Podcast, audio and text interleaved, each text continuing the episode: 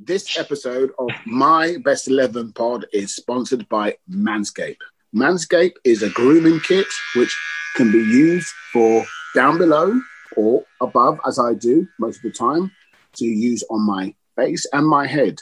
You can get 20% off. Yes, 20% off Manscaped if you use the code My Best 11 pod. You can reach out at My Best 11 pod 20% off and get your code.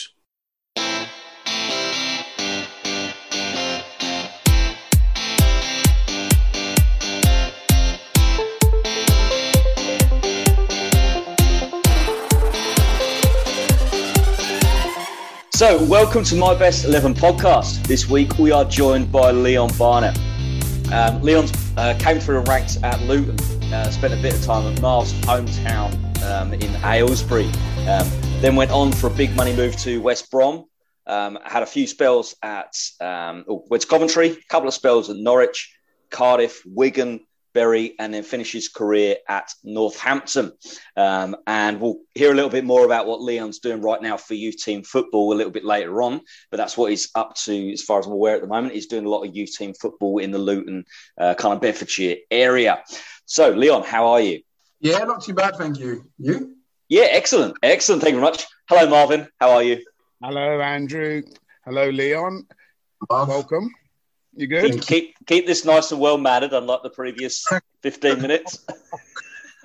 well, we'll get on to it in a minute, like you just said. I mean, it was it it took a lot, right? A lot for me to turn around and send Leon to Aylesbury, my hometown where I grew up, because I mean, there's a lot on my reputation going there, you know. But do you know what? To be fair, I knew he could fill the shoes, and and as we saw, he's now gone on to much better things. So great, Leon. Would you like to repl- would you like to re- reply to that, or are you just gonna? That was a compliment, so there's no need to get no need to get nasty, Leon. I mean, that was a compliment I was just paying you there. So there's no, no need to get I, am very thankful for the compliment, Mark. But I actually thought it was Boyce's hometown. That's what that's what he told me.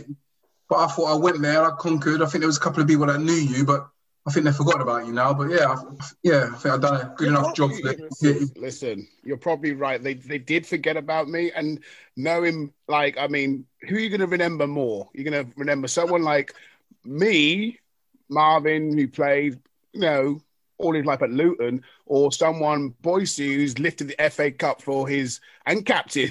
I mean, it's not it's not going to be too difficult to, to to to remember certain people in that respect. All right, fair enough. I'll let you have yeah. that one.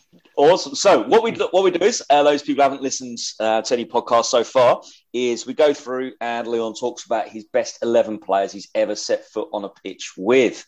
Um, and what we do is, as he goes through, Leon uh, talks about these players, tries to give us a few clues before myself and Marv spend um, the majority of the podcast trying to guess those players because um, we're not very good at it, it seems. And um, as we go through, and then obviously uh, Leon will have a bit of a chat about that player and what makes them, what, what put them in their best eleven.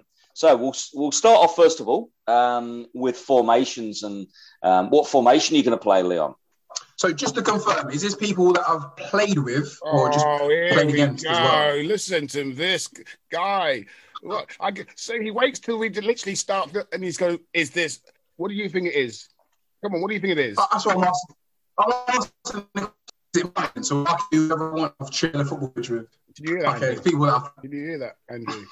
I don't know where if he's if his wife's put him down down in the basement or and we can't hmm. like I can't hear. Can you hear what he's saying? It did go a little bit jittery. Can you hear me or not? We yeah, can, it just go keeps, a little bit jittery oh, yeah. for a sec. Yeah, it keeps going a little bit, but it's the people, right? You've played on the field with, right? All your clubs, Perfect. all your every single club, and any internationals you've got um, under twenty ones or anything. Every single team you've played. They for. have to have been on your team. They can't be against. Yes. Right. That's yeah. all I wanted. That was it. Yeah, that's fine. Not a problem. So right. goalkeeper. Sorry, sorry. Formation first. Formation. formation. Yeah. What formation have you fitted your eleven in? Uh, I might go for a four-three-three. Okay, yeah, so let's get straight in then. Let's go goalkeeper. Okay, so this person uh, I played with at West Brom uh, was an England international. I also played with him at Wigan. Uh, if you don't know this one, I don't know how you've not seen it, but um, big presence in goal, right footed. What else is there? Dark hair. Got a bit of a uh, a gap in his front teeth, well known. Um, oh, that's not very nice. Yeah, but he's well known. Like, well known. He's everybody sees it when they see him. Okay, go on, Andrew. Any ideas? Scotty Carson. Ah, oh, yes, Scotty Carson. Yes. Was, was he was he was he at Derby and Leeds as well? Was he at Derby or Leeds? Or was no. Derby and Leeds as well? Yeah, so he, I think he started his career at Leeds, and then he's obviously um, he's at Man City now as a as a number two or number three. But he, yeah, he was at Derby with Curtis actually. So um, yeah, he's I think he's just unbelievable on goal. Like his distribution was was unbelievable, and he could play with both feet. Uh, there wasn't really many uh, weaknesses that he had. I didn't think he could obviously, you know, when you got your backs to the wall when you're a defender, you need that goalkeeper to, I don't know, shout and scream and also come for a cross, and that kind of sort of relieves pressure from you. And yeah, I just thought he was just obviously a, a good lad on and off the pitch. And I mean, I've asked this question many uh, of the players who've already been on here. Did he have that same sort of like goalkeeper tag of being a little bit not the brightest sort of thing, or was he was he quite smart? No, I think he was quite smart, he was quite intelligent, but he I don't know, as you know, like on nights out, certain things can happen and certain things can't. But he was one of the ones that you steer clear from. He was always one that would be up to mischief, and I don't know. I, I, I, I like going out on a night out, but there's certain banter that I like, and certain banter I just think it's just nah, you can't do that. But he's one of the ones you just need to steer clear of. He, he. Uh, oh, go on, man. Elab- you said you put yourself in it. You've got to elaborate. I'm allowed to say some of the stuff that he says. Yeah. Yeah. Yes. But I, I, don't know. I think on a night out he just uh, he'd have one too many, and he I don't know he'd, he'd do a weird at the bar and stuff like that. I just don't think that's funny. Like a lot of people think that's hilarious, but he'd do a weird at the bar and like. Hold on, hold on, hold on, hold on, hold on. Back up, back up. You said he'd do a what? A wee. Yeah. Yes, like right. a wee. Yeah, so we. Well, but, see, this is this is my point. Now, was he doing that because he was trying to be funny, or was he just drunk out of it and not sure where he was? That's the problem, see. No, I think it was a bit of both. I think he quite liked being the Joker, which is obviously I don't mind that. And yeah, I, I don't know. He was he loved the drink. Like obviously, whenever there was an opportunity to go out and have like a team bonding session, he'd be in the thick of it, sort of organising where we're going, where we're staying, you know, what bars we're going to first. I remember just yeah, he'd just be um he'd be randomly talking to a stranger or talking to one of the boys at the bar and he just he just get his bits out and just do a wee at the bar and I don't know, bit of the wee would go in on on like the person he's talking to his trousers and that's I don't know, Mark, that's not really me. I don't find that funny. But no, listen, it, it's not me. It's not it's not me either. But what I'm saying is is that it's sometimes some lads as you do know and I know go that much wasted, right? They yeah. do all sorts of things, and the next day they're saying, "Oh my gosh, I don't remember last night. What was I doing? Well, he yeah. was doing this, he was doing that." So that's that's why I asked that question. Yeah, I think he's one of the ones that yeah, he, he probably got so drunk that he didn't realize, and yeah, I think we do a lot of stuff when we don't realize when we're drunk, but we don't realize. But yeah, I'm, that doesn't. I don't find that entertaining one bit. But no, some people, some people thought it was absolutely hilarious, and I don't know. I remember even obviously he's not in my dream team, but I remember. Um, I can't remember who I was sharing a room with. Obviously, when we were at Luton as a, as a youth team player and you travel away, as your first time, you're quite nervous, aren't you? Really like, and obviously we had, you had Nico in your team and Howie that obviously done a lot of pranks. And I remember there first, when I, I think, I think it might have been Queenie and Nico. I think they must have stitched up me and Keno, so they must have broke into our room and uh, and done a poo in the bath. And I, I don't know, I just didn't think that was funny. Like people were actually they tipped our bed upside down, and I was like, "This ain't really this. Nah, I can't be doing this." And we obviously had to clean it. Like we were only a youth team and like 16 years old. I, yeah, yeah, I, I worked. That weren't funny. But I obviously, when I look back on it now, it was a bit of banter, but yeah, I didn't, I didn't like it. So you never reciprocated anything like that when you became the senior in the squad? No, no, I don't. No, I don't think I did. Obviously, I, would have the odd like prank and stuff, but it'd never be me that one that would deliver the prank. So I'd be the one that sort of in the background laughing, laughing yeah. at the person who the prank was done on. You'd be there, standing there laughing. Yeah. yeah, but, yeah if it went too far, Bob, yeah, I think people would know that it's not funny. But yeah, I, I, pranks Fair not enough. really me because I always look at it and think, if it's done to me, would I find it funny? And I think, oh, I mean, people probably think that at the end, don't they? Very true, very true. Getting back to goalkeeper Scotty Carson. Um, Yeah. What makes a because obviously you're a central defender, you spend most of your time in defence. Um, Yeah. What makes what makes him so good um, and so separate and so different? Because I mean, goalkeepers all come through all the youth academies. They can all pass the ball out.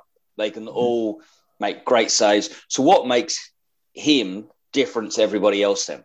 Uh, when, a lot of the goalkeepers that I've played with, they're normally, I don't know, good shot stoppers, but not good with their feet, or, you know, can play out from the back, but, you know, fumble and make the odd mistake. But I think when I was when I was with Scott Carson and being a centre half, I think, Marv, you'll know, if you've got a confident goalkeeper behind you, it obviously makes it a lot more easier for yourself. And I think that he, I don't know, for me, he just had most of the attributes, most goal he has. He was very vocal. He was, like I said, he was very technical with his feet.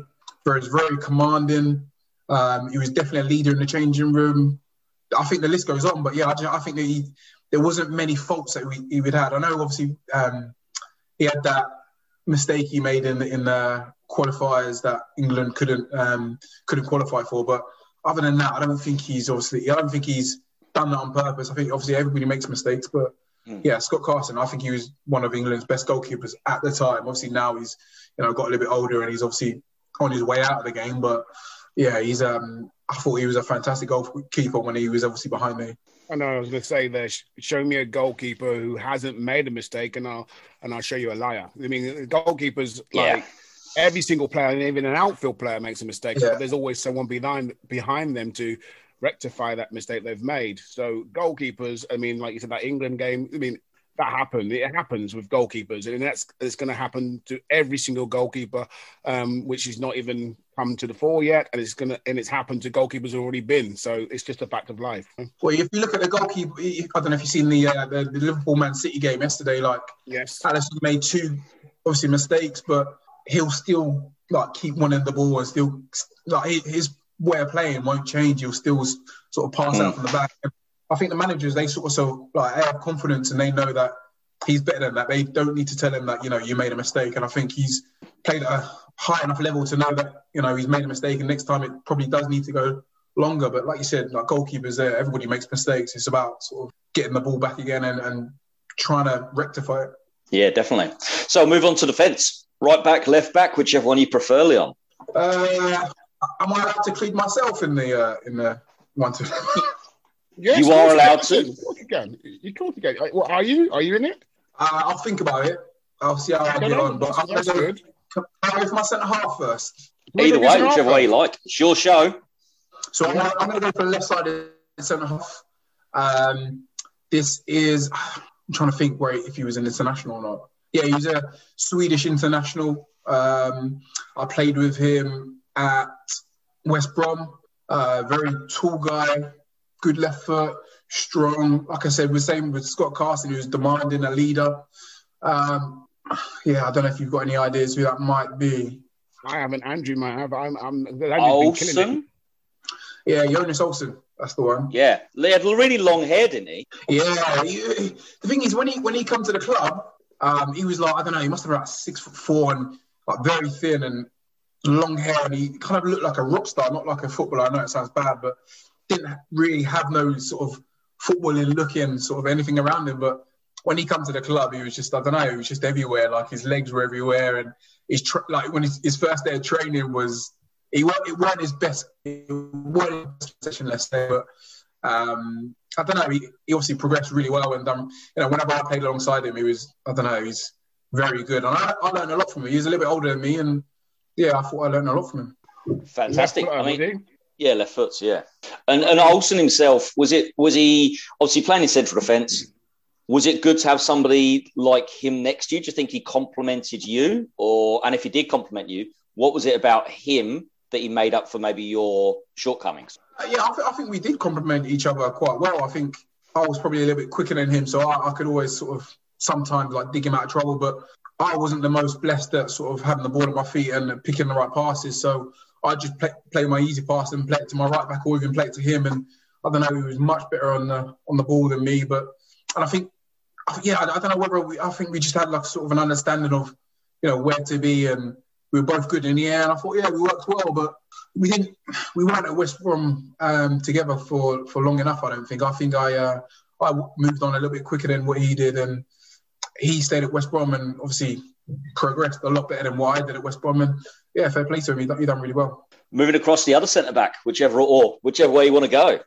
Uh, It could be him. It could be him. It could be him. It could be him. He played for Yeah. Norwich. He played for Yeah.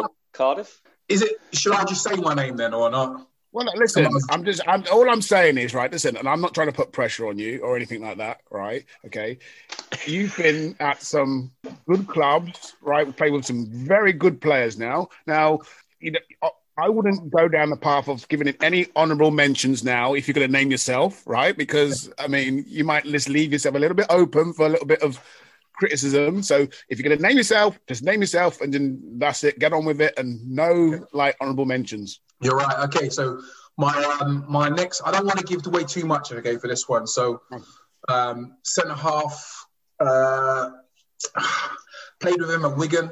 He come on loan from think it was Sheffield United at the time.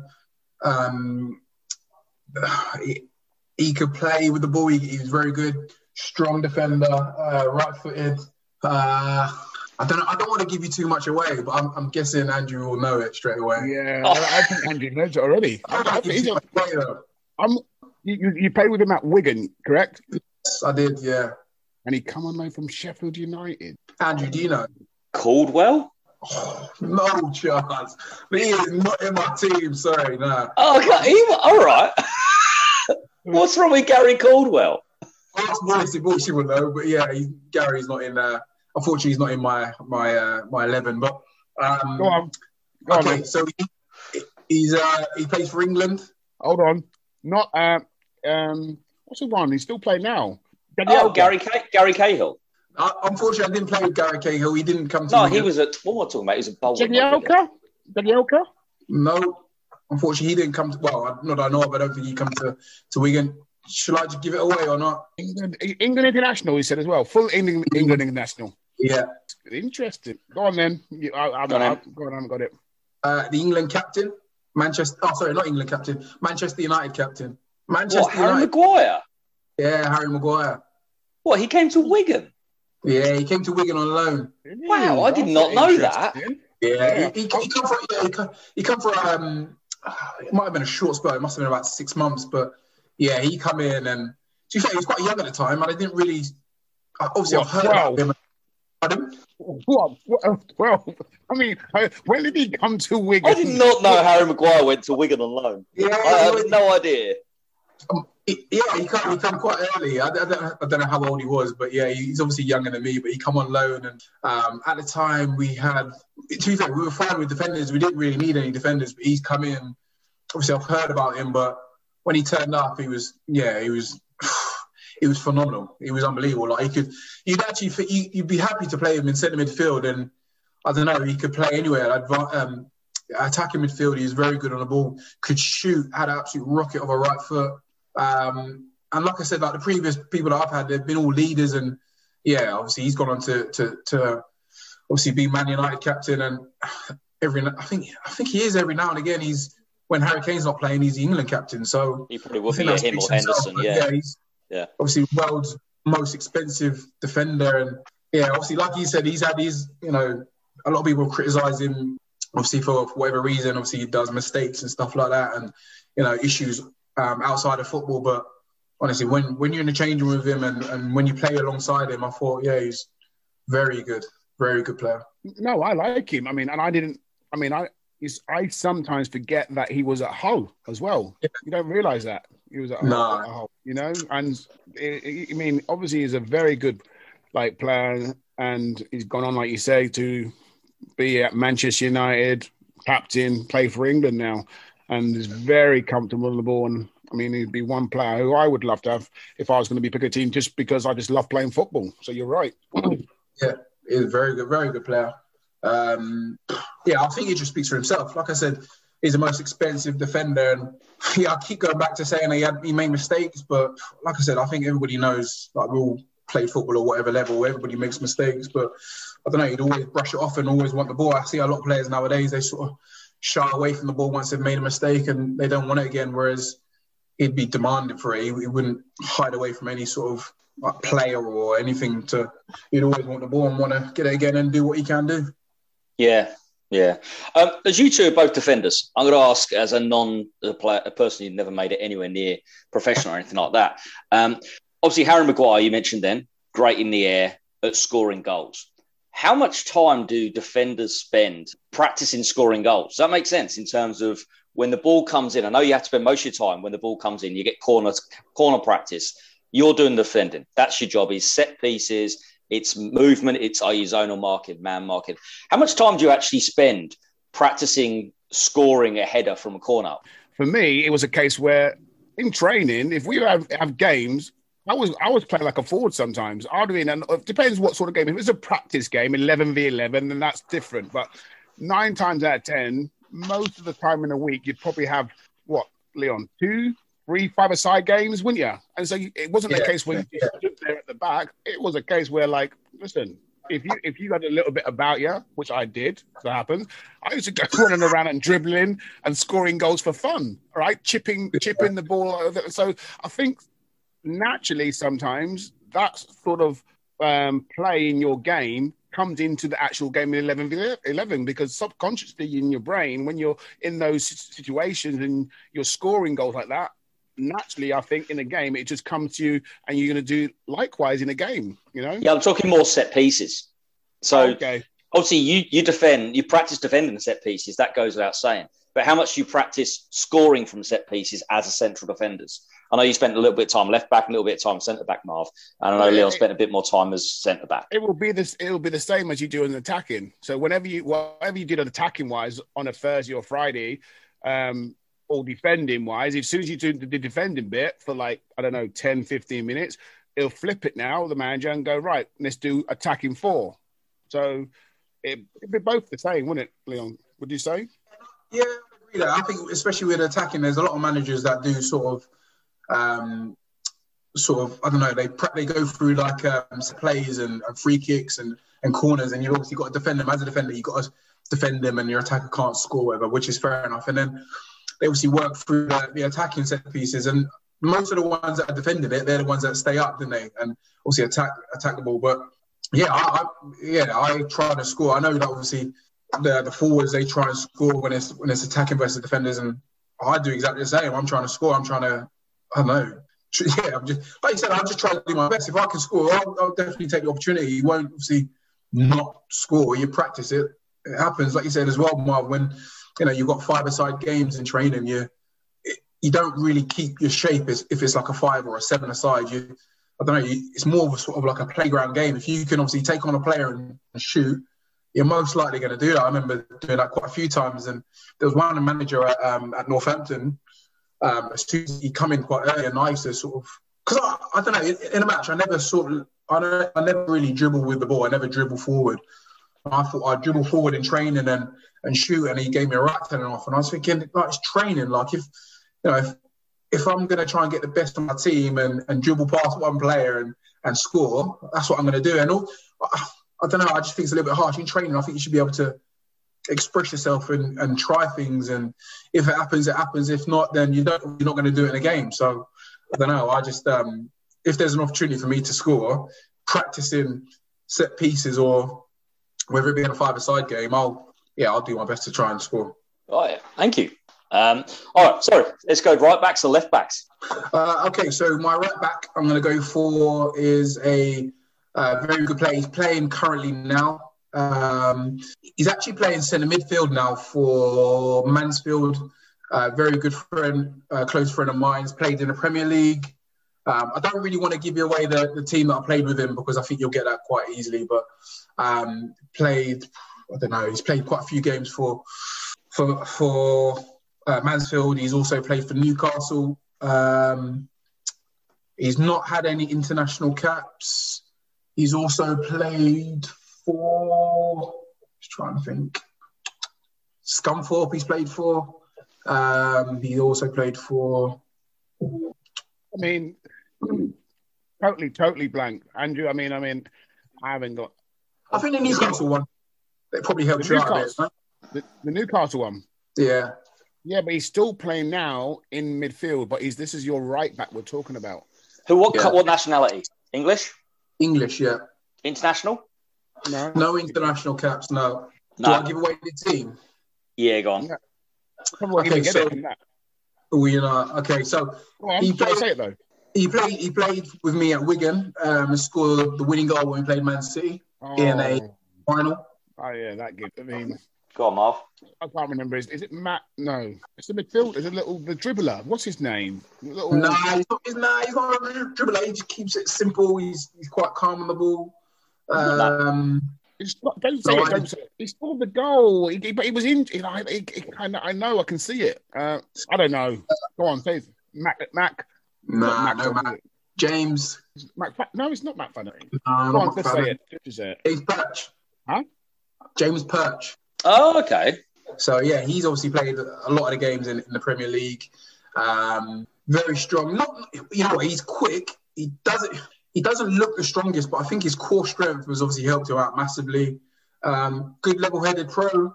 Um, obviously a good friend of mine. Still speak to him now. Um, can also do a job in, in centre midfield. That just shows he's sort of he's good good with the football. Um, and I don't know, he's just one of those players uh, like to be a good pro, you've got to go in early and be the last one to to leave. But I just think he was he was more of a family man. He wanted to be the last one to get to training, but he wanted to get home as, as soon as possible. But he'd always do the right things. He'd always sort of, if there was a gym session to do, he'd always do the do the right.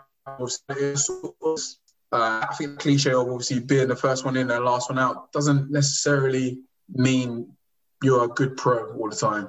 Quality, not quantity. Yeah, exactly that. And I think him playing at a high level for a number of years um, just shows his quality, really. I think, yeah, he's, like I said, he can do the job in centre midfield. I've actually seen him play uh, right wing back as well, which is quite a tough position to sort of get used to. And you have to be fairly fit to do it. And yeah, he, he, he took it on the chin and, and done well. I don't think he really enjoyed playing there, but he, he's always have to play wherever needed. Yeah. So, so just moving on there. So yourself, as we all know, you came through the ranks at Luton. I mean, growing up as a kid, how how much was your like thought on? Well, I want to be a professional football player, and again, who was? I mean, and I'm not. I mean, I'm too old, obviously. I mean, who was the ones you was looking at in the first team, saying, "Oh, I want to be like so and so. I want to play for Luton, my hometown club." Um, you know Marv? If I'm honest, there wasn't anybody that I wanted to to be like. I remember, obviously, when I come into the club, I was quite nervous, quite quiet, like you said. But I'd always be kind of like watching and learning. And I, like, obviously, I'm not just saying it because you were here, but I think you were one of the ones that sort of were playing centre half at the time. Um, and I think Boyce was there as well. So I remember, sort of in the youth team, I think you were coming towards the end of your career, and we obviously I was in the youth team, and obviously John Moore was a manager at the time, and obviously John Moore told the boys that he'd be leaving. This is his last year, and I remember you sort of I don't know whether you was doing your badges at the time, and sort of you was like you was more of a John's assistant. I remember just Yeah. kind of like you coming in and telling me what I should and shouldn't do. And I remember I don't know if you remember we having a conversation about what side of the player I should be marking on.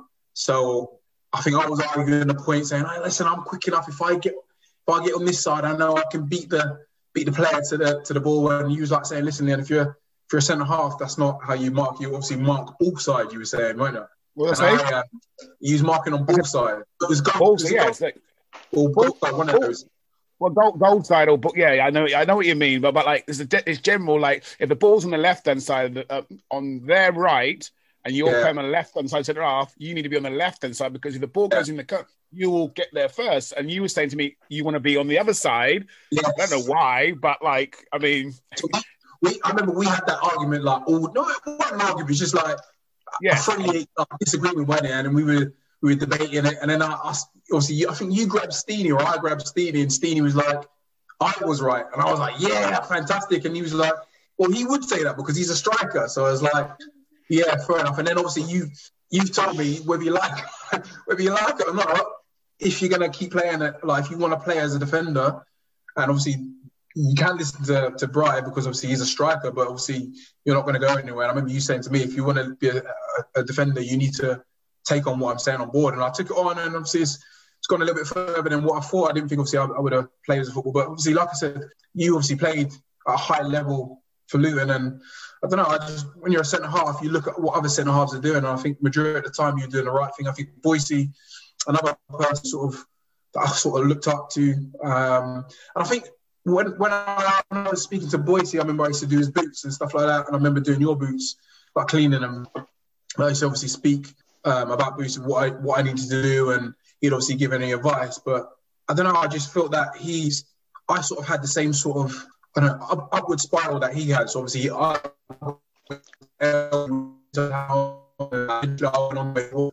I just think, yeah, he, when I come into the club, I was more of a right winger. Uh, he, I think he was he was attacking some sort of attacking or right winger himself, and he's sort of been shifted back to central defence and sometimes right back. So yeah, I just think having sort of centre halves that were sort of the same sort of mould, I could obviously look up to and, and learn from. Excellent. excellent, excellent. So left back next to James or James, put other side of the side, other side of the pitch to perch. Uh, so my left back would be. Let me have a think of this one because there's quite a few that I played with that were very good at left back, and I'm going to go for.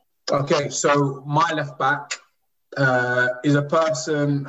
He's not actually typically a left back. He can obviously play uh, right back as well. Um, he is left-footed. Um, had a great spell at uh, Norwich. Couldn't beat him one on one. It was a fact. Nobody could beat him one on one. Not the biggest person. Once again, a good level pro. Didn't play international. Um, I think he's played at Norwich for 10, maybe 11 years. Um, started at Pete, no, started at Norwich, went to Peterborough, and then come back to Norwich. Oh. Uh, he's played a number of games in the Premier League. Uh, I mean, any ideas? Andrew, you got it? Andrew? No, no idea. No idea. No, oh, fantastic. Is that no, my I'm... job done then? When I, when I beat you, is that my job done? You see, you, when you... you you haven't beaten us yet. You haven't beaten us yet. A, because, like, again, I mean, uh, there's been players who have played with I don't know, like the the, the internationals, and sometimes they've because it's 011 they've picked someone who we might not recognize or might not have heard of so that's why it's not a case of you beating us it's yeah. a case of like you picking your 11 it could be someone who is really funny who you really yeah. enjoy being around and so i mean they might not play that many games so it's your no. 11 so no who is it yeah. So I don't want to say him just as yet, but I was actually, it was a bit of a toss up between him and there's a guy called, I don't know if you remember, but a guy called Jean Beausejour that played for Wigan, but also was a Chilean international. So he was yeah. like a bit of a big, he used to play sort of, he was more of a wing back. So there's not many players that are sort of a wing back, but can play left back. So I, it was a bit of a toss up between him and then obviously the one I've chose. So the one I've chose is um, Adam Drury. So he's played uh, plenty of times in the Premier League. I don't know how many games, but Oh, was he? Did he? Was he? He didn't always play as a um, a fullback, wasn't he? Was he a midfielder as well, or not? I'm not 100 percent sure, but man, sometimes they played him right back because I don't know somebody else could play left back. But he, honestly, Mark, I don't I don't remember many players beating him, and he's played against sort of Ronaldo, and obviously Ronaldo's probably beaten him a few times, but right. in training you come up against him and you can't push him over because he's got that low sense of gravity.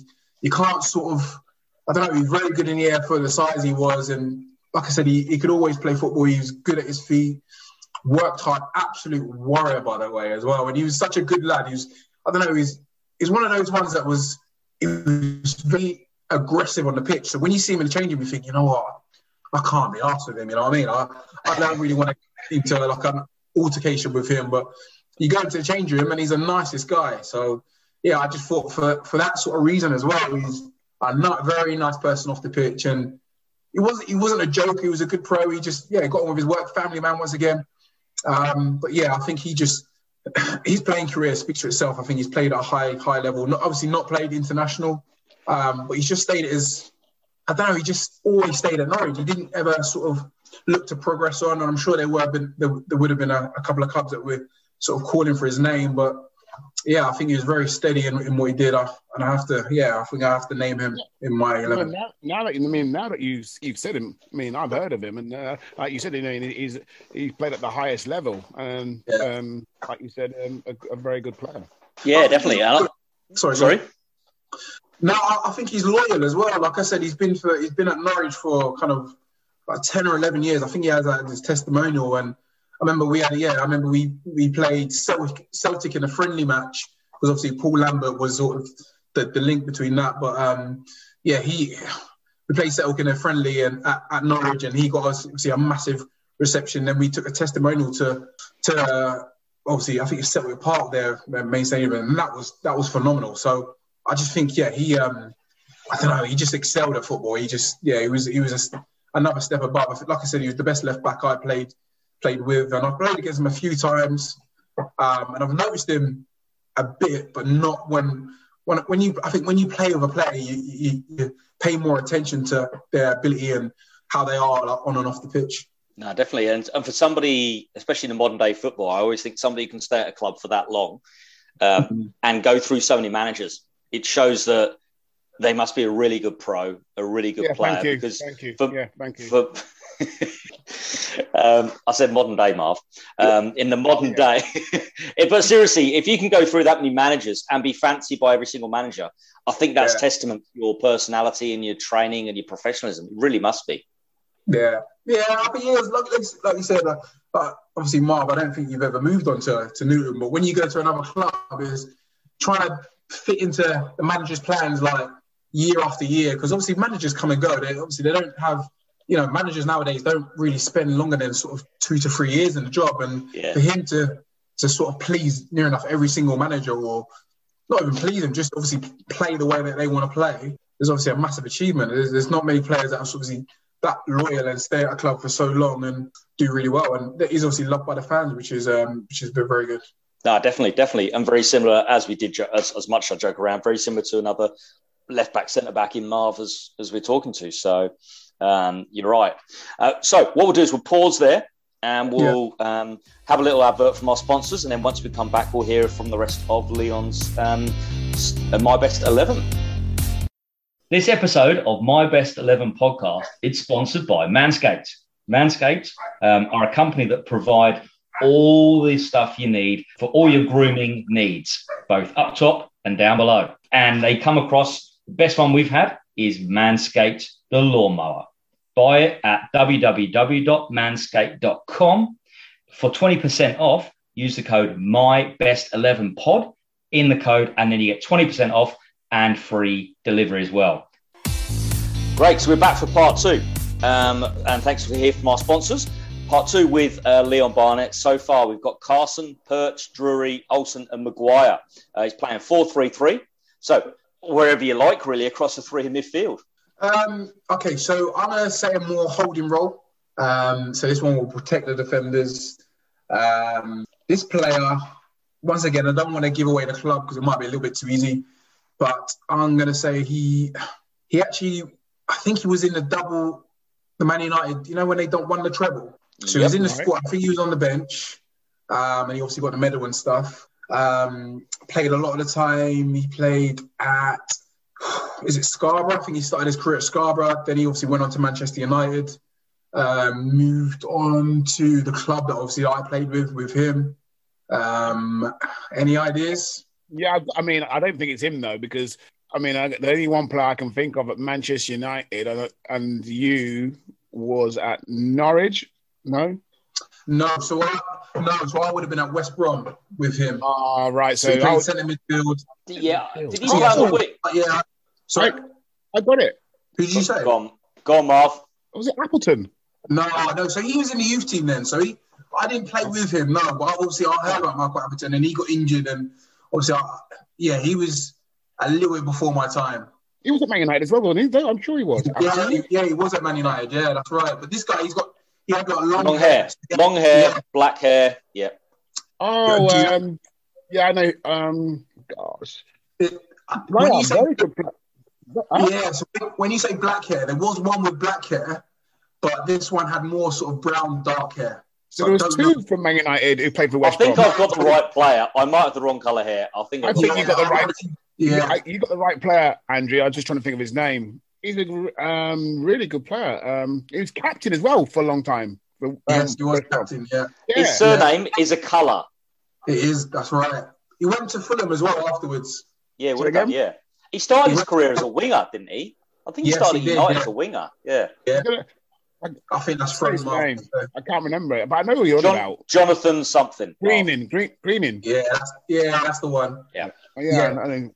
Jeez. So yeah, he's in He's my a he's in my Very good player. yeah, Yeah. very good player. So he's in he's in my eleven because I think as well, like he he loved a, a night out and he was a good friends with, with Scott Carson. He was one of the ones that sort of he, he was a bit like me really. He'd, he'd think things are quite funny, which is fine and and stuff, but he'd obviously love a love a night out and obviously speak to his speak to the boys about organising it. But he was our captain and I know he was our leader and he, I think I like the thing where he would I don't know. He, like I said, he'd lead by example. So if anybody stepped over the line, he'd be the first one to interrupt and say, "Listen, that can't happen." Or he'd always be the middleman. You know, when you've got a, a captain, obviously you were captain and stuff, but there would always that middle person between the players, the captain, and then the manager. So if there was any sort of any of the players who are unhappy, the you speak to the captain, and he'd he wouldn't always back you, but he'd always listen to your opinion. And I don't know if, if it was valid, he would go and speak to the manager and I don't know. I think in meetings, I remember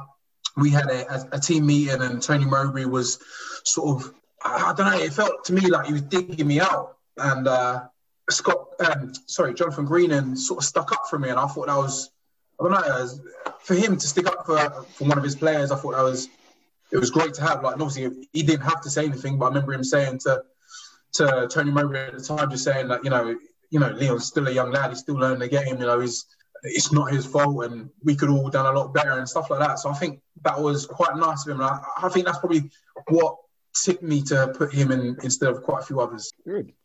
I mean, I, I I knew who he was talking about, and I, like I said, he is a very good player. But still, of how good he was, I still feel that a lot of people um, didn't realize how good he would. If that makes sense, he's very underrated. You know, I mean, listen, he's at Man United. Don't get me wrong, and Yeah. but even when I saw him play at West Brom, it, it was just so.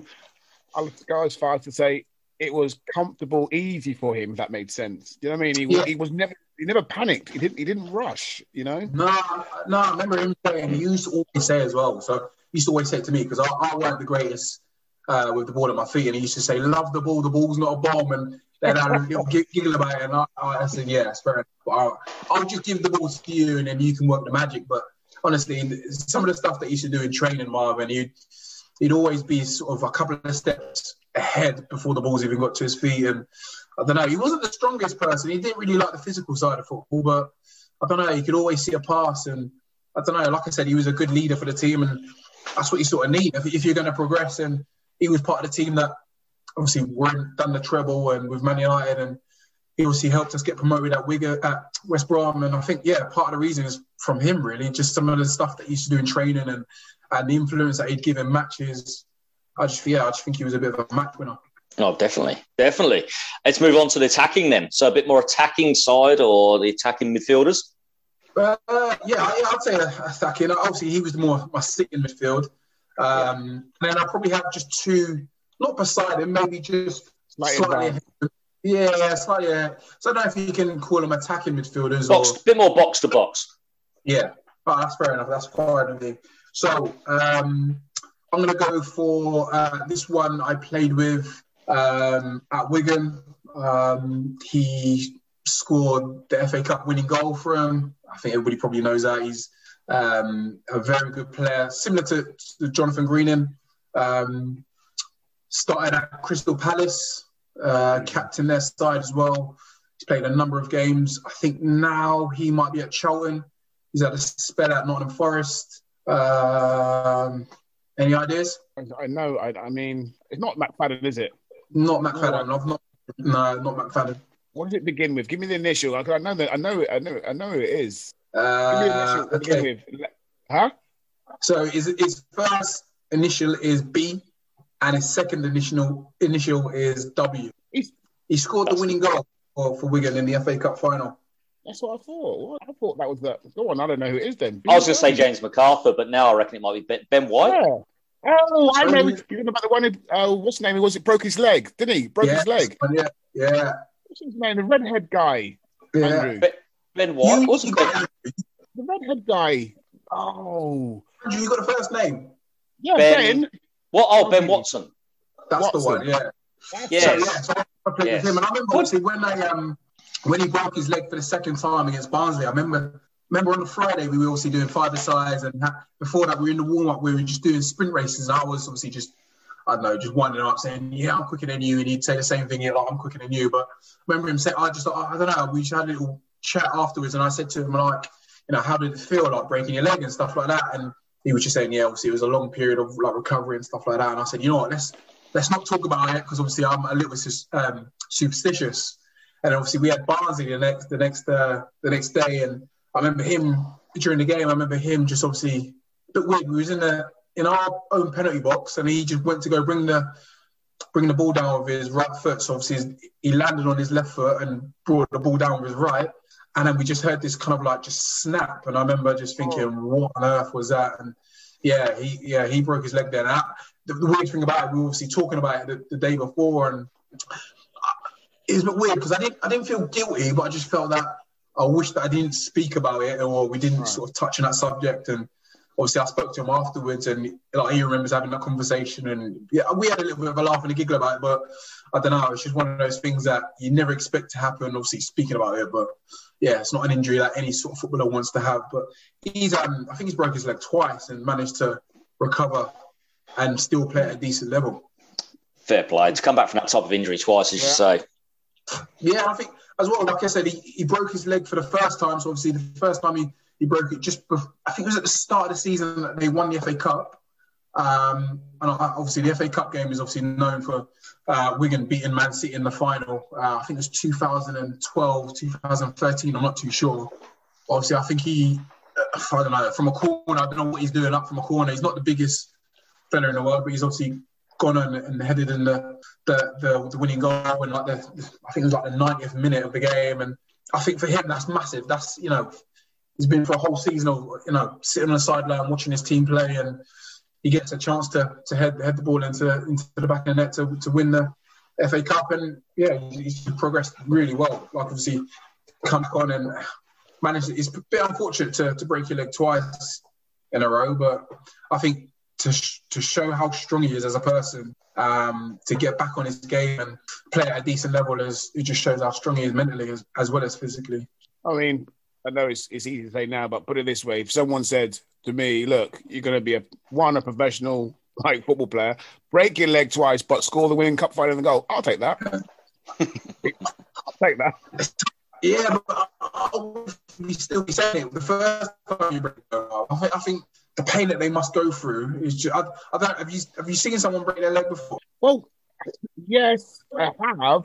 But I, I mean, you know, with me, I've snapped my Achilles tendon, and that's worse. They said the yeah. pain's worse than breaking your leg. So I mean, and I, I, I didn't even get to a semi-final FA Cup final, let alone score. So, and the pain's worse, Leon. That's what they say. That's what they say, apparently. But yeah. I, I, hear what you're saying. I mean, if you if, now if you get a, uh, is it is it the um, the compound? Is it that one? What comes? Is that when it comes through the skin? Yeah. Yeah, yeah, that now you're talking about that. I'm not sure about that. I mean that, but I mean actually breaking your leg, and if it's not like come through the skin, I mean supposedly the one what I did, I mean rupture the Achilles, is is more painful than breaking your. Well, that's what Curtis did, didn't he? I think he's done that twice now. He's ruptured his Achilles, and that's obviously quite a lengthy sort of time on the sidelines, which obviously you know months. on the sideline. Yeah, nine nine yeah. months. You know what I'm saying? So it's like it's what your body's like rests on it. Your Achilles, isn't it? That's the. I mean, they talk about the Achilles. That's why. That's why it's the weakest part. They dipped him in. The Greek gods dipped him in, and they were holding them by the Achilles. Yeah. That's the, what didn't get done. So who knows? Moving on to other central midfield. Uh, so yeah, so uh, my other central midfielder will be um, someone that has once again played at a very very high level. Um, played international for Wales. Um, had a, a, lengthy spell at Man City. That's where I think he played the majority of his career in his prime. Um, played for Liverpool, Newcastle, um, and then made a shock move to Cardiff. Um, so I think that's his hometown as well. So I'm not too sure if that's helped or not. Have you stuck him in midfield? How can you stick him in midfield? I thought he was more attacker, striker. Yeah, I think he, he probably is, but I just think that with Jonathan Greening Holding, I think you could probably give him the luxury of playing that sort of that role. Are you talking about Bellamy? Yes. Craig Bellamy, yeah, Yeah. it's phenomenal. I, I don't know how you could. Could you? Would you class Bellamy as a Yeah, midfielder? I mean, I can see what he, I can see what he's trying to get at by putting him in there because, I mean, he's a bit of a a bit of a whip it and a dodger, a bit of that type of thing, isn't he? but he, Yeah, he- I- oh, Go on, I was gonna say he was a he was he, he was busy player. He was a, he was a nuisance. I mean, he was he was quick. He could always get forward and join in. I mean, he was renowned for being an out and out like striker, like small. I mean, he wasn't big, but like I said, I can see where Leon's going with because, like we said, it hmm. is their team. I can see where he's going with his formation to accommodate him. So it'd be interesting to like when we get on later on to see who the forwards are and and, and why he's done that. But no, I can see where he's going with that. Yeah, in my team, I just go for goals, Marv. I know I'm a defender, but I'm always a strong believer. If you score more goals in the other team, then you'll win. So I don't know. I think I've fairly got some decent defenders, and they, you know, they're they're there to do their job, and I've got that sort of defensive midfield that protects the defenders. So I just let the, the attacking players do their do their magic. So yeah, that's why I put him in there. And I don't know, like I said, he's played for Wales and numerous of times, captain of his team, and But this is like, this is that Cardiff he was with him, yes. Yeah. yeah. So I was at Cardiff with him, yeah. So I don't And know. was he, he was, was- he, was, he a, was, he, was he a big personality in- in Cardiff? Because he it comes across like is if he's not getting his own way, he'll, he'll like he'll throw his toys at the pram, basically. Yeah, you know what? That's what I. That's before I went to Cardiff, Mark. That's what exactly what I thought. I just thought he was sort of a, I don't know, a bit of a diva. Like he'd always sort of, if he's not happy, then he's he's throwing his arms up, and you know those players that come off the pitch and I don't know, Yeah. throwing their shin pads around. I thought he was one of those, and I can only go from what I've seen. So Yeah. I don't know. When I turned up to, well, he was already at a club when I was there, and I obviously went to, to Cardiff on loan, and I just thought, oh, you know what, he's going to be an absolute egghead. But um, yeah, he, he, he- he was he was wicked. I just think he knew because he was his hometown and he, and he's coming to the end of his career. I just thought he, I don't know, he understood the game a lot more, and I think he was there to more like help the boys. He wasn't really there for. He definitely wasn't there for the money. He wasn't really there for, I don't know, an ego. He might have been in at his previous clubs, but I don't know. I just thought he was he was a dream. Really, I remember him.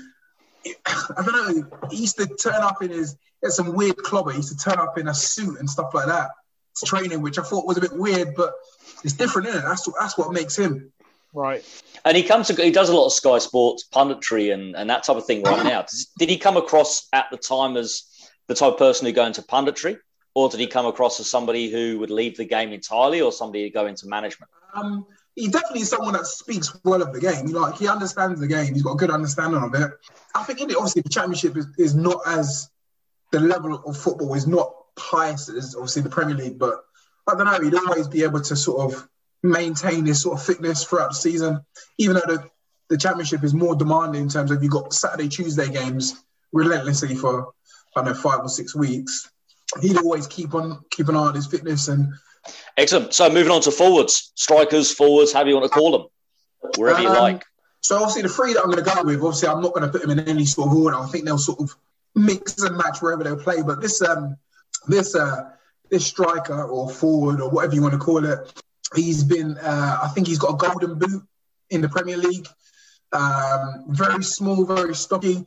Um, I don't want to give too much away, but he uh, I think he was on the coaching staff at Leicester also. Um, he's played for uh, West Brom. He's played for Sunderland. He's played for who else is there? Um, team That- down that the yellow- road. That yeah, I was about to say yellow team down the road. But Liam might not remember that. Who, who's the yellow team? Oh my gosh, down the road from Luton. Oh, The no, team. no, no, he's not playing for them. He I didn't play for them. he started his No. career there, didn't he? That's or are we both Liam on the remember that. both?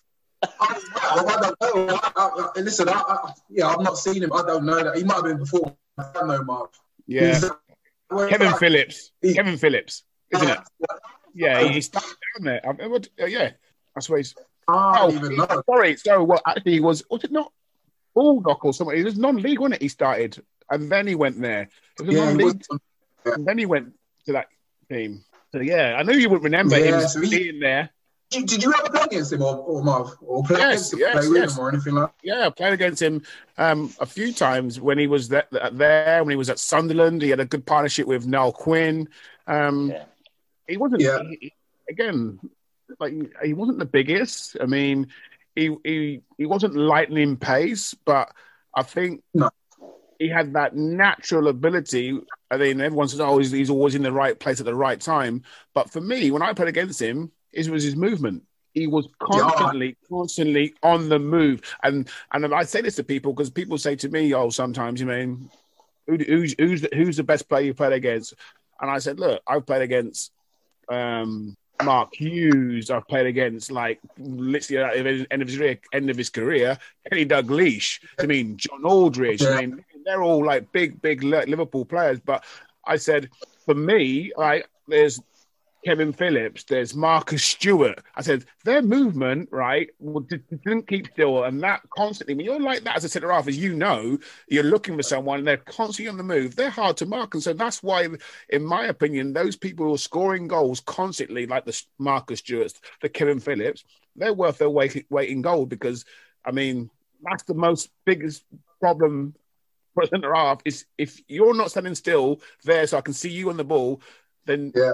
My job is going to be totally, totally much harder than than it. Yeah, yeah, no, I agree. I, I agree with you, Mark. Especially like if, if they've got good movement, you're as a defender, you're constantly like looking over your shoulder to see where they are. Where you probably should be just keeping an eye on the ball. Like you, like people say, you guys should have one eye on the ball and one eye on the striker. But it's very, like you said, it's very difficult to watch them when they're sort of moving in and out of you. So yeah, I think it, I think I think him mostly for his movement. And I think I don't know. I think a lot of people say movement, but I think it's the timing as well when you do your movement. I think you've got to sort of anticipate the ball going into the box. So you can obviously do sort of shuttle runs in between the defenders if you want to, but ultimately you want to sort of score a goal. So I think to get that timing and that movement together is is phenomenal. And I think he scored all sorts of goals for me, Marv. But like I don't know, I really struggled against like marking him in training and stuff like that because because he wasn't. I don't. I don't think he was like you said. I don't think he was the, the quickest player, but he was. I don't know. He was very thick set. Like all his legs were strong. He could hold up the ball. He could play. He could actually play as a as a striker, as a number nine for me personally. But I don't know. I think his best position is sort of a ten, or maybe playing alongside alongside someone like that. But yeah, I don't know. He, he could shoot. He could head goals. He could. I don't know. He had everything for me personally. And when I played with him at West Brom, we him, Ishmael Miller, and a guy called Roman Bednar top.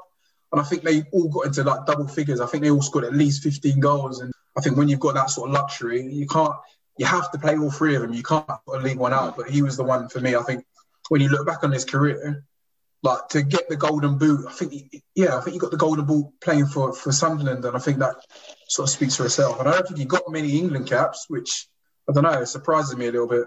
Yeah, I think he was in that era with people like Yeah. um, Mike, Michael Owen. Rooney was starting to come. Well, not maybe not Rooney coming through because it was a bit later, but Shearer, people like that. Yeah. So maybe that's why. He, Fowler, yeah, Andy, um, Sheringham. Cole, Sheringham, you mean Heskey? I mean, and back end of Ian Wrights and stuff like that. So maybe that's why. Yeah, but I'm a strong believer though. If you're if you're scoring loads of goals, you've got to earn your right, and like you surely that gives you the sort of advantage against any other striker to be in the England squad. I just I don't know. I, I do think sometimes the England squad is is picked on what people have done in the past, not what they've done like currently in the Premier League. But if I if I want a striker, I want someone that's scored goals. I, I don't know. Might be different for other people, but they've got to scored a lot of goals to be in the England squad, or they've got to done something really good that stands out. No, I, I, I mean, I agree with you, and you, and you probably could have a, a whole new debate on like just you got England strikers or English strikers who could come on a podcast, and each and one of them could be from the same era, and then they'd tell you like and convince you why they should have been playing instead of instead of not you. Do you, do you know what I mean? I mean, there's Yeah. lo- there's loads, and there's loads of them who've retired early because of that reason, thinking, well, do you know what? I should be playing or I should be getting a better crack at the whip. What's the point? And that, and that has happened, you know? Yeah, Yeah, so I remember we, um, when I was at Norwich, we had um, we had Grant Holt. So he obviously, obviously, just to cut it short, he had um, he started his career as a tire fitter. So I think he was playing for Barrow, and obviously he worked his way up all the leagues. And when he came to Norwich and we was in the Premier League, he um, I don't know, he he scored loads of goals. And he, I remember him being ahead at Rooney at one stage. And I think I'm not saying you got to leave Rooney out, but I think if that was Gareth Southgate that was the manager at the time, I think he would have given Grant Holt sort of I don't know, an appearance in a friendly or something, just to say, listen, you've done really well. I've got to give you a bit of credit for, for being England's top goal scorer. But I don't know, he didn't get nothing. And I think that was a little bit, I think. He didn't get not even a squad appearance or anything? Uh, I wasn't even in the provisional squad. And I think that was a little bit harsh. I think he could, I don't know, like I said, he scored the most goals at a certain stage of the, obviously, weren't the end of the season, but I don't know whether it's like in some sort of international break. It might have been November, but I don't know. He was the top goal English goal scorer, and he didn't get any sort of. He obviously got recognition saying that he's done really well, but he didn't get no credit from the England manager. He didn't, you know. I think it was Fabio Capello that was in charge at the time, and I think could have just given one cap for being, you know, top goal scorer just in a friendly match. Yeah. No, you're. I mean, that's a what you just brought up there is a, is a great point because I'm sure. I mean, I think Andrew might remember. Um, there was, um, a, I think he went to the World Cup. Actually, we had a player who was scoring goals in the back then was Division Three, I think. Yeah. And Steve Bull, Steve Bull, I think went to the World Cup. Yeah, yeah, he did. Like, and they went to 1990 World Cup. Yeah he was scoring goals literally just, and he was in division. I think, well, maybe I'm being harsh. I thought it's Division Three, but it might be. But he's definitely Division Two. He wasn't in the top division, and he went yeah. to the World Cup because, like you just said, if you're scoring goals and and you feel that you need you deserve a chance, Bobby, I think it's Bobby Rob. Was it Bobby Robson? Bobby Robson, yeah. Yeah, Bobby Robson again. I mean, he's a great manager. I mean, Barcelona, Newcastle. I mean, so he, if he, if he, yeah, yeah, if he's picking someone because they've scoring goals and they've got good form. Why, like you just said, why did Holt not get an opportunity? Yeah. What would you yeah. do if, if, if you was England manager? What would you do? Would you go for someone that scored goals, or was it someone in their past, obviously as a name no. in the Premier League? That means I'd be like you just said there. I'd I'd pick because I'd pick someone who's in form, scoring goals. Because one, it just shows everyone now that listen. Do you know what?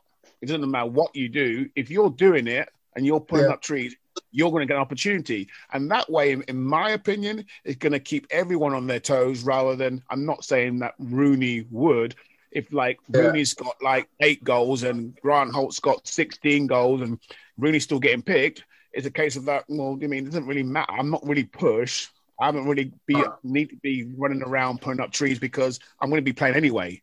But once you start picking that surprise person and you and you put that person in, the whole squad now like eyes open, thinking, shit, like no one's got guarantees here. We, you know, you need to be bringing it every single session.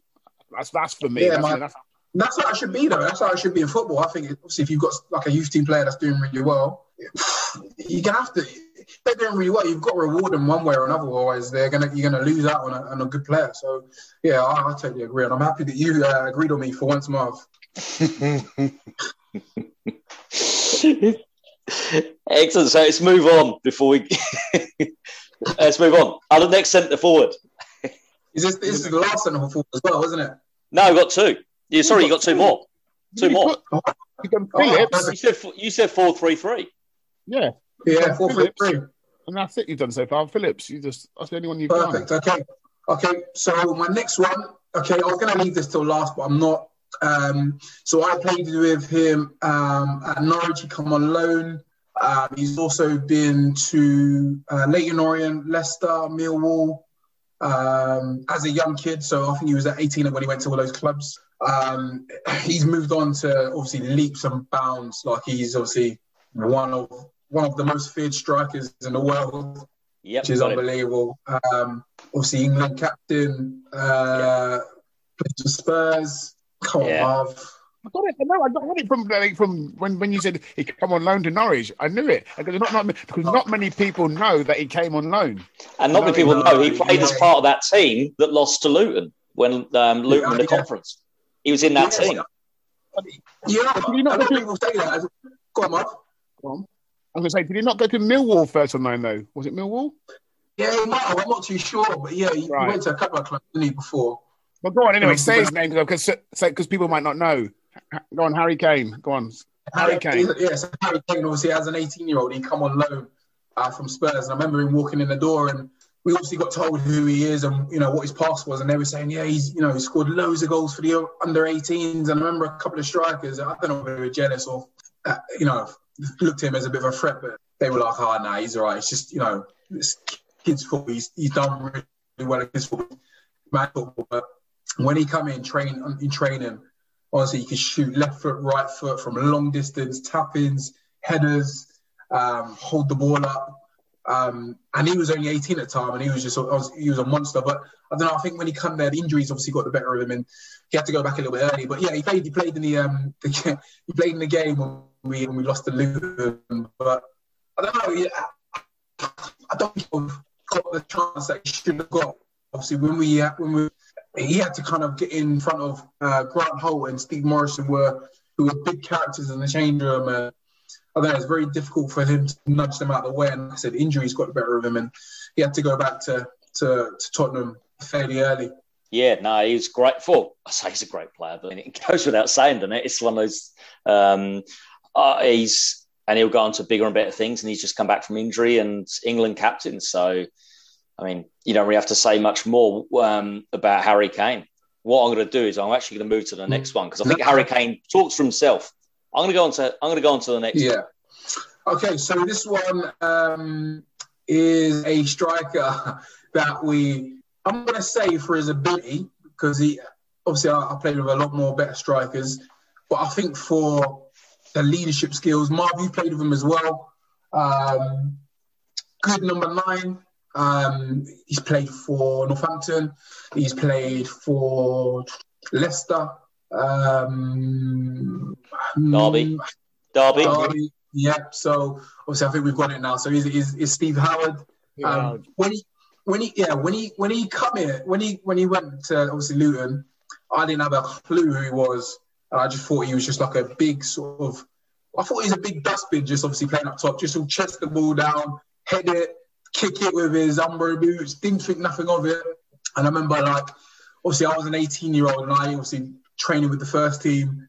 I thought, I thought I really got to mark him. And I remember honestly struggling so badly. And obviously you can, you, you give him respect to the, some of the stuff that he did. And I think that once he got going, he was quite quick, but I think he had a massive sort of influence in the first team. I thought he was he was the go-to man. So obviously, if, like I said, if if you're if you're a defender and you're defending hard in a game and you you ping the ball up to, to Stevie Howard, I think you know it's going to stick. It's not going to come back to you towards you. I think he's going to hold the ball up well, or he's going to win you a foul. He's, I think he's one of those smart players as well. That was I don't know. He's very strong, but once he feels contact from the defender, he's falling on the ball, he claps on the ball, and you think, as a defender, it's quite frustrating when uh, a big like striker, Northerner, would uh, dive on the ball once you touch him. And I don't know, he just read the game so well. And I thought, when I was in the youth team, I, I actually think I learned a lot from him because it's just the physical side of stuff. I think, obviously, Mark, when I don't know whether you were part of the team that obviously shipped me out to uh,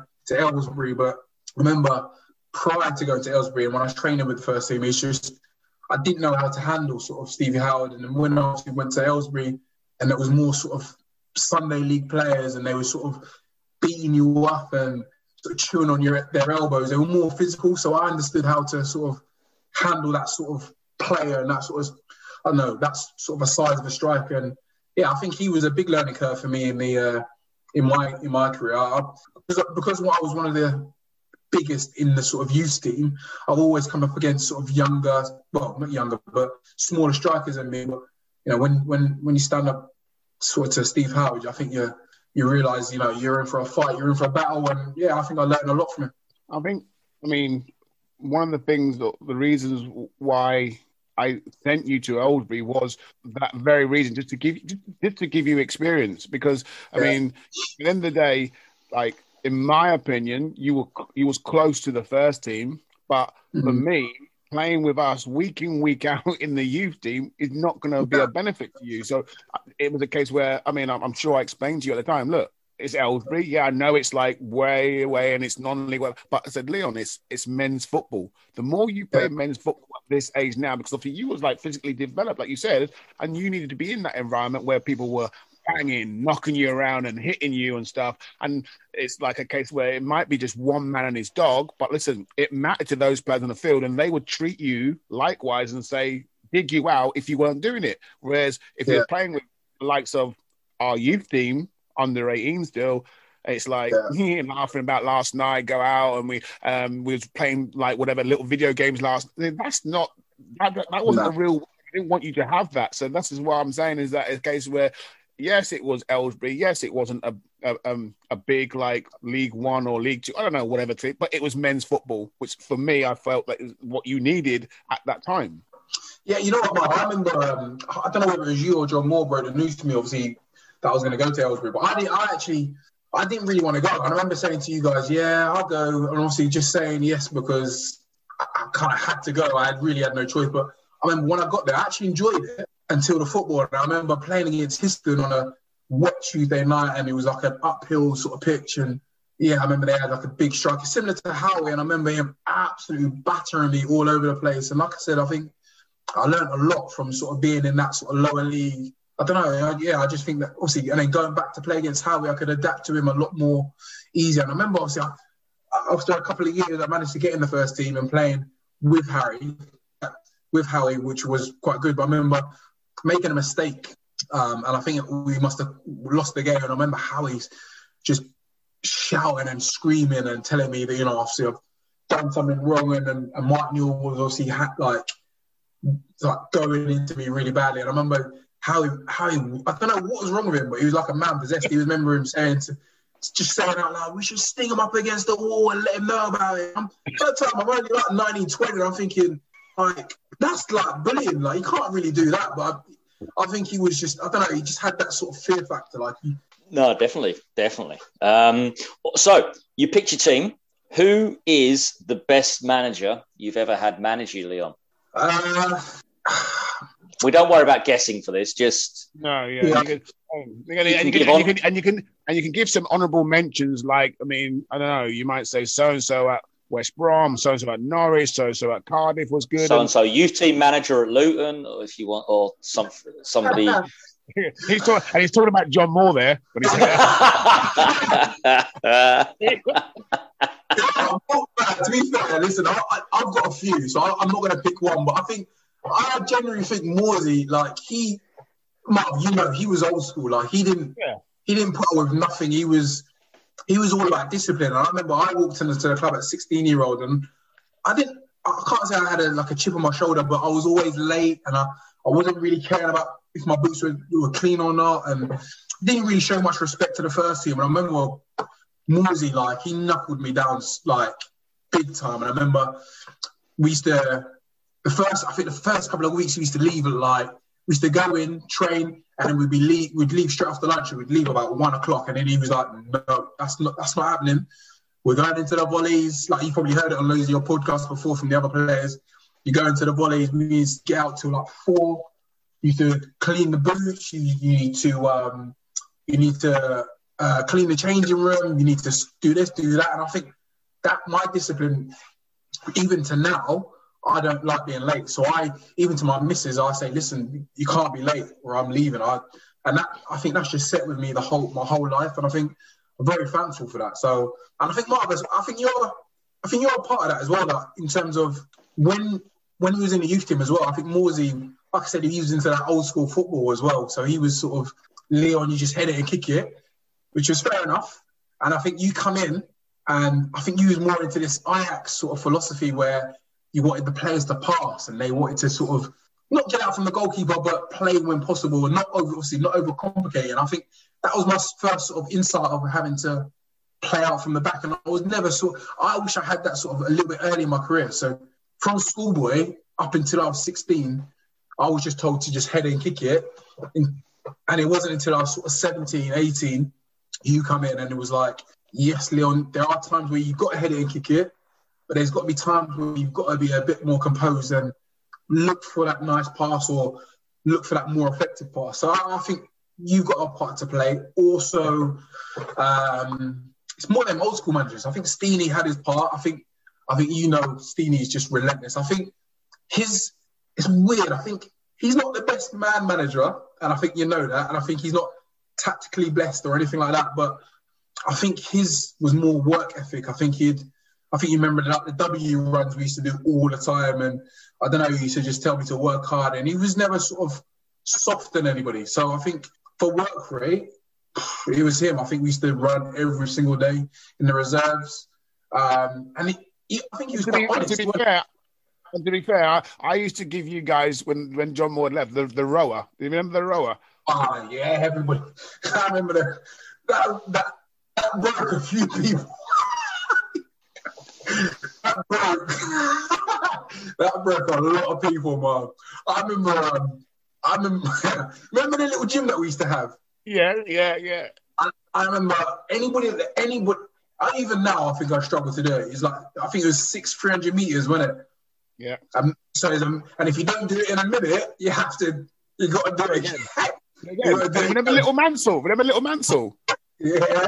Richard, Richard Like, and we, like Lee Mansell's brother, everyone knows, um, played for Luton. Um, went on a had a good career at Bristol Rovers and stuff.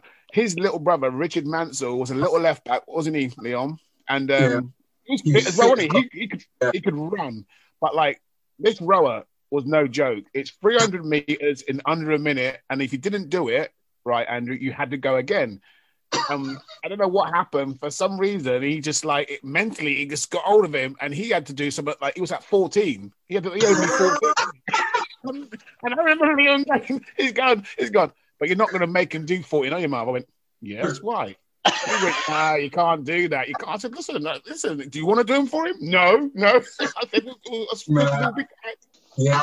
So he, he wasn't the only one though. You remember Sean Ridgway? He, he like some of them. Got, like, I think when you're in youth team, you're fit. You are very fit, but that role was just something different. I remember we had to do six. I think we had to do a minute on, minute off, and if you didn't do it in a minute, like you said, you got to do it again. And that was, um, yeah, that was a shift. That was hard.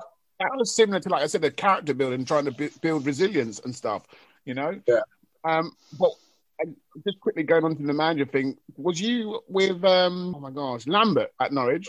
Yeah, so yeah. Paul, like? I think Paul, yeah, Paul Lambert was really good. Um I think he, I don't want to compare him to Stevie, but he was he was more work ethic as well. He wanted us to work hard, but he he was technically he was very good, and he I think where he's worked abroad, he worked technically a lot with the boys as well. So every Monday we you, you, know walk into training, think you're in for a grilling and, and go for a video meeting, but now you, first thing you'd be doing in the gym is like I don't know volleys or heading or or certain stuff um, technically to, to work on our sort of I don't know uh, our touch and stuff like that. So yeah, I think he was very good. Like I said, he um, he got with so in that we were kind of one of the favourites to um, to go down. Um, yeah, he done really well. We obviously we beat nearly beat Man United as well. We had two great chances early on in the game, and uh, we missed them. But obviously, they I think they beat us one 0 or two one um, in the end. But yeah, he um, he was very good. So I, would say that's obviously I worked with Uwe Rosler, but I don't know. I think he uh, I think he lost the boys. So I think when you when you're a manager, you've got to keep the boys sweet, but you've obviously got to look for those three points at the end of the day. But um, yeah, I, would yeah, I'd say that's probably my best or my most worth work ethic managers. Oh. And um, like Andrew mentioned earlier on, moving on to about what you're doing now, you've you've got your own academy set up and stuff. I mean, just tell a few people who hasn't heard about it and um, what it is you are trying to do regarding. Um, it's in Luton, isn't it? Yes, based in Luton. Uh, so it, no, so it's in sort of uh, Bedfordshire, so okay. obviously the surrounding areas. But um, it's just an academy that I thought would be a great idea for. Obviously, at the time I was playing in 2018, um, I set up the Leon Barnett Football Academy, which um, offers obviously one-to-one training, half-term uh, camps, parties, and stuff like that for just any sort of kid. Really, I just thought when I was younger, uh, we never had any sort of interaction with professional footballers, and I thought it'd be a great time to sort of set up my own academy. Whereas I would actually go in and, and train with them. I think you get a lot of academies nowadays and that are named after like footballers, but they you never see them. They never turn up. Like you get a certificate, get a medal, and then that's you know that's them. They go. But I just thought it'd be a great idea for me to set it up, um, and obviously go in and train for the kids, and obviously just interact with them and be there day to day. And I thought that'd be a nice sort of touch for them. But there's no sort of age limit. There's no sort of discrimination. There's no sort of I don't know ability level. You've just got to be able to. Boys, girls. I just wanted to enjoy it. Boys and girls. Boys and girls. Boys and girls. Oh, sorry, yeah. So yeah, yep. boys and girls. Um, obviously up to uh, 12 years old. Um, and yeah, uh, we've progressed now, so we're going to be doing a a football education academy where um, children, obviously, Mark, you do, I think you do something similar where they, um, 16 to 18 year olds, they, they, they obviously do their studying after school. Um, and then obviously me and a friend of mine, that I'm obviously uh, went in the youth team with, we're going to train them as well. So I think when you're coming out of school and I don't know, you might have got released from an academy club and you've got another a chance to go into Leon Barnett Football Academy, which is going to be coached by me and my friend, which are you know ex-professionals. I think it's obviously a great influence that we can offer, and we've got quite a few contacts we can obviously help on to maybe even get them back into the game, or even just stay in sports in general, or just help them um, have another pathway, even if it's away from sport. Fantastic, fantastic, fantastic, and that's um, in the Bedfordshire area. But anybody can, if they can get to you, you're happy yeah. to take them. Yeah, of course. It's just obviously, like I said, it's it's more fun. It's not sort of trial basis. It's you know, it's half term camps. It's obviously you know, kids work hard in school. It's time for them to let their hair down, chill out with their mates, have a couple of fun games. A lot of the games that we include are from the games that I used to play when I was sort of in the program. So you do five aside, you do a little run robin, you forfeits. Obviously, nothing too strenuous, but yeah, you know, prizes, rewards, um, and yeah, you player of the day, um, funniest person of the day, and yeah, it's just a bit of a, a laugh that everybody can um, enjoy. Excellent, excellent, excellent, and it's great to hear, especially somebody who grew up in the um, in the era, giving back to kids in the era. Because I know we were joking before the before the podcast about um, the fact we both played for the same team as we were growing up as little kids um, in the Bushmead area in Luton. So it's always great to hear somebody giving back to the local area um, yeah. that, that, gave that gave. I don't. I'll speak for you, but gave so much to you when you were growing up. It's great to give something back. I'm sure as well. Yeah, definitely. Like I said, I think as well. I think you. I played in Bushmead's uh, Wanderers first team, and I think you played in the reserves, didn't you, Andrew? Yeah, that's yeah, reserves, reserves, reserves. I think it was. Yeah, thanks, thanks for that. He's trying to get that in. I'm looking, trying to have a little dig. Look at him. See what I mean, Andrew? Look at him. He just just for the just for the listeners, I've met Leon for an hour and a half, and he's already digging me out. but I give it, so I have to take it. It's all fair game. and of course, as well, um, you're still young, you're still fit. You, you, in terms of being able to do those types of things, Leon. You had to um, retire from the game at what would say is an early age. Um, just um, it was about 32, I think it was, um, when I was doing my research, looking through there. Um, just talk us through kind of what happened, if you don't mind, and, and kind of where it's where it's at, and what learned, what kind of what it taught you, if anything. Yeah, it's just um, obviously. I'll just tell you a little story beforehand. I just find it a little bit weird how you know a lot of these players when they move to another club, they obviously pass medicals. Where you know I've moved to plenty of clubs and done a medical, been on the sort of the, the treadmill where they read your heart, and there's been nothing seen. So yeah, I, I don't understand obviously how you know if you're going to do a medical, there's obviously a lot of players with the issue that I had. So I remember um, we, what was it? I I went well. I, played, I was in the starting eleven on the I don't remember what game it was. It might have been against Wycombe, second game of the season. Um, I didn't start the first game, so I was a little bit annoyed at the manager and you know, I had a word with him and he says, yes, listen, Leon, you're starting the, the, the Carling Cup game against Wycombe. So I was like, okay, fair enough, it's not a problem. Played the game, got to about the uh, 80th minute, and I, obviously, our team were on attack. Um, we won a corner, and then just as I was running back, because we obviously the ball went out of play, just as I was running back towards the halfway line, um, I started to feel sort of like a, a, dizzy feeling, and I felt like everybody around me was whizzing past me, but I couldn't sort of react.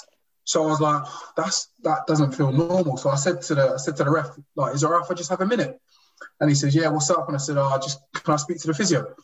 Um, and the physio said, yeah, you know, yeah. The referee said, yeah, and they brought the physio on.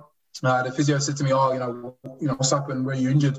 So I'm not injured. I just said like a, I don't know, I just don't feel great. Something, you know, something's something's not right. So he said to me, do you want to come off or you all right? And I said, I'm all right. I'll, I'll finish the game. There's not long left. So I finished the game. Game went to penalties. And then we spoke to each other um, at the end of the game. He says, you, "How you feeling?" I, I, said, "Yeah, I'm feeling fine now." So like, you know, I'm not too sure what happened, but I, I didn't feel too good. So I don't know what it was. Um, but the next day, he must have spoke to somebody in the hospital, and I went straight up to, to Birmingham Hospital and um, spoke to a cardiologist. So a cardiologist is someone that reads your read your heart and how it's beating and you know how it's obviously how the, the blood's going in and out your your heart. Um, so they done a small procedure um, and obviously said obviously when it's something like that that you don't actually know it's not an injury it could be related to your heart. So they obviously um, read my heart done uh, videos and pictures of it how it's working. They'd done a, like a small sort of operation and I didn't know what was going on. I didn't know they were doing it straight there and then. So it must have been sort of like a um, size of a like a biro pen, uh, pended. Um, they inserted like the like a GPS into my chest, just over my heart, so it could read obviously my heart rate. So it's like having a heart rate monitor, but like your own one that's sort of in, inserted into your chest. Um, I was in the operating for about I don't know 30 minutes, 40 minutes, um, and it kept me awake. It wasn't a major procedure, um, and then I was obviously drove back home. I was out of training for about 10 days, went back into training, had no issues. Um, and the manager just said to me, listen, we're going to give you a couple of weeks to get fit and then we'll, we'll see if you're ready for selection. So I was like, yeah, it's fine. Um, went back into training and then I obviously got told that I was going to be starting the, the Bury game. Uh, I think it was on the 3rd of October 2018. Uh, played the full game, didn't have no issues. And I must have got to the 90th minute um, and I had that same feeling again. I said to myself, that's not really good. Obviously, having the same feeling. It was a little bit more really. I whizzing past me and I couldn't really react. Um, I said to the physio once again, I said, oh, can you I just speak to my physio? And he says, yeah, just go down the floor and I'll get the physio on. So I went down on the floor. Physio came on and straight away he said to me, is it the same sort of feeling? I said, yeah, I don't know what it is. He says, listen, Leon, um, why don't you come off? And I was like, no, listen, this is literally 90th minute. I'm about to finish the game. So finish the game. I probably should have come off, went straight into the change room. He was quite worried and just said, you know, listen, how, how you feeling? I said, I'm all right. And I at that time, I think a lot of the players and a lot, even like players now, they don't really open themselves up. I think as you're, when you're a footballer, you, nothing can sort of touch you. You're untouchable. You don't really want to out your emotions. If you're hurting, you don't really want to talk about it. And I think that was a prime example of what I was doing. I was of like holding fact in that, you know, something was wrong, but I didn't really want to talk about it. Um, so anyway, went after the game. Uh, we come in the next day for recovery, um, and I drove straight up to, to Birmingham for them to read the data that was in my chest. See, and the, the sort of heart rate monitor was in my chest, and um, I was sitting on the bed, and the the cardiologist uh, read my heart rate, and he could track obviously what had happened over the last couple of days.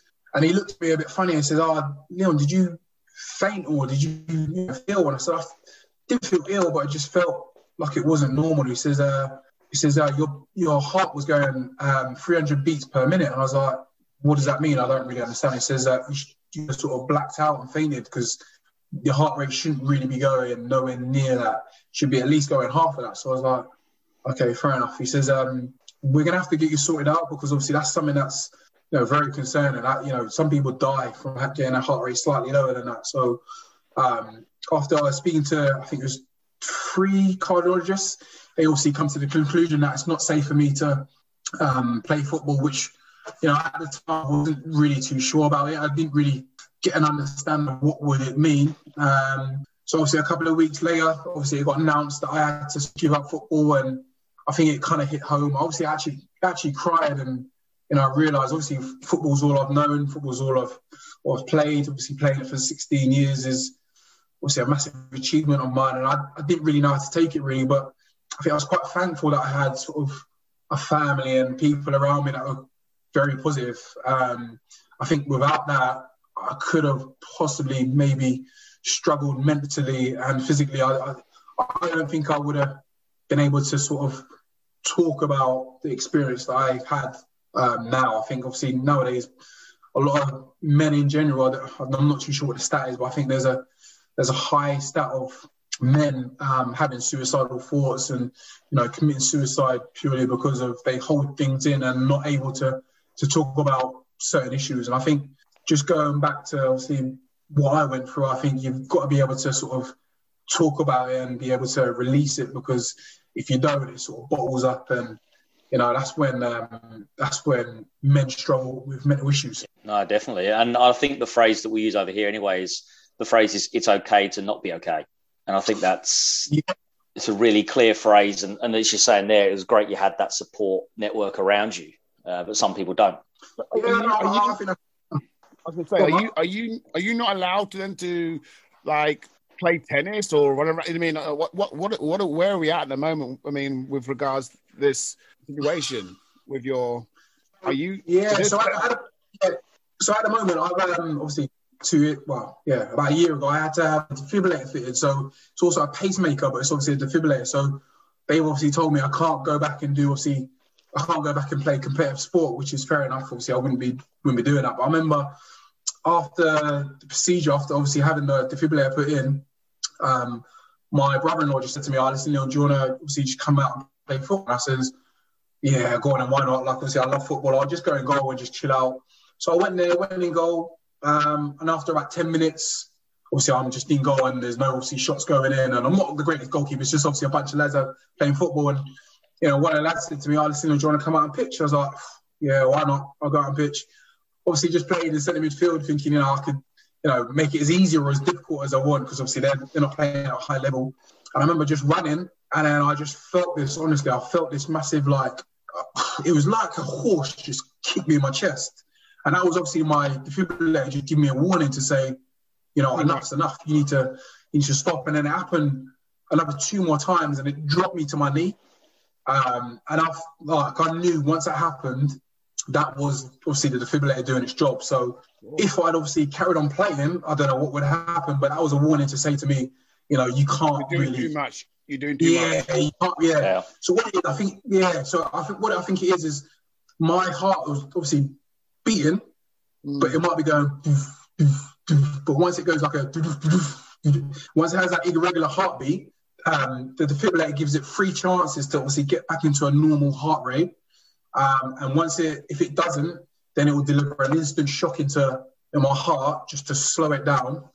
And obviously, it will keep on giving me a shock until my heart rate is at a stable sort of rhythm. So, yeah, I, I won't be going playing football anytime soon. But so it's, it's obviously it's a little bit of a unfortunate circumstance that I can't obviously go play football with my mates. But I think personally, I've got to look at the bigger picture and think it could be a lot more worse. You know, I, I, I probably could have been, yeah, I could have been sitting in the rate at the moment. So. Yeah, I was going to say the, the, the, the main thing is that is that you're here. Yeah. You mean no? I'm just being like I mean I'm, and, I'm, and it sounds like literally like I'm being a little bit like over the top, but it's not. I mean, it, they wouldn't be fitting this thing otherwise. I mean, if you didn't need it, it like it could have been a case if it went undetected, and like you hear about. I mean, I don't, I'm not saying it's the same thing, but you know, Vivian Defoe. I mean, um, the, the you know one who Yeah, died on the field. Foe. Yeah. Yeah, he died on the field. Who- Who knows if he had something like you've just talked about, and it was seen, he could still. Okay, he might not be playing similar to yourself, but he would. He still be here. So thanks for Yeah. sharing that with us, Leon.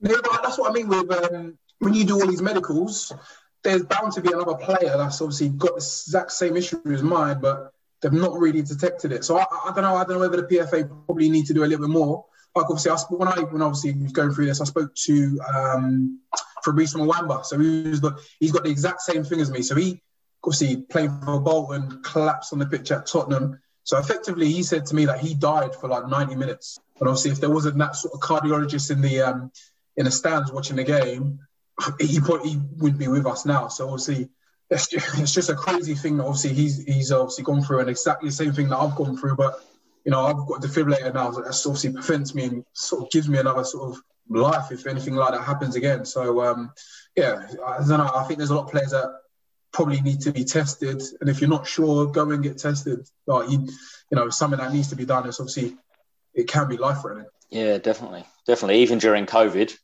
go get tested and go see your GP or something like that. Thank you, Yeah. thank you. Yeah, thanks, thanks so much for sharing that um, with us, Leon. Um, so, uh, and I think that that really drives home the point of um, of those type of things. You've gone through your your best eleven, and we thank you so much for that. Um, and I think that um, we don't want to leave it on uh, that type of note. So we want to obviously say to you as a Luton fan, I'm going to say this: thank you so much for for playing for the town. And I remember I remember so fondly.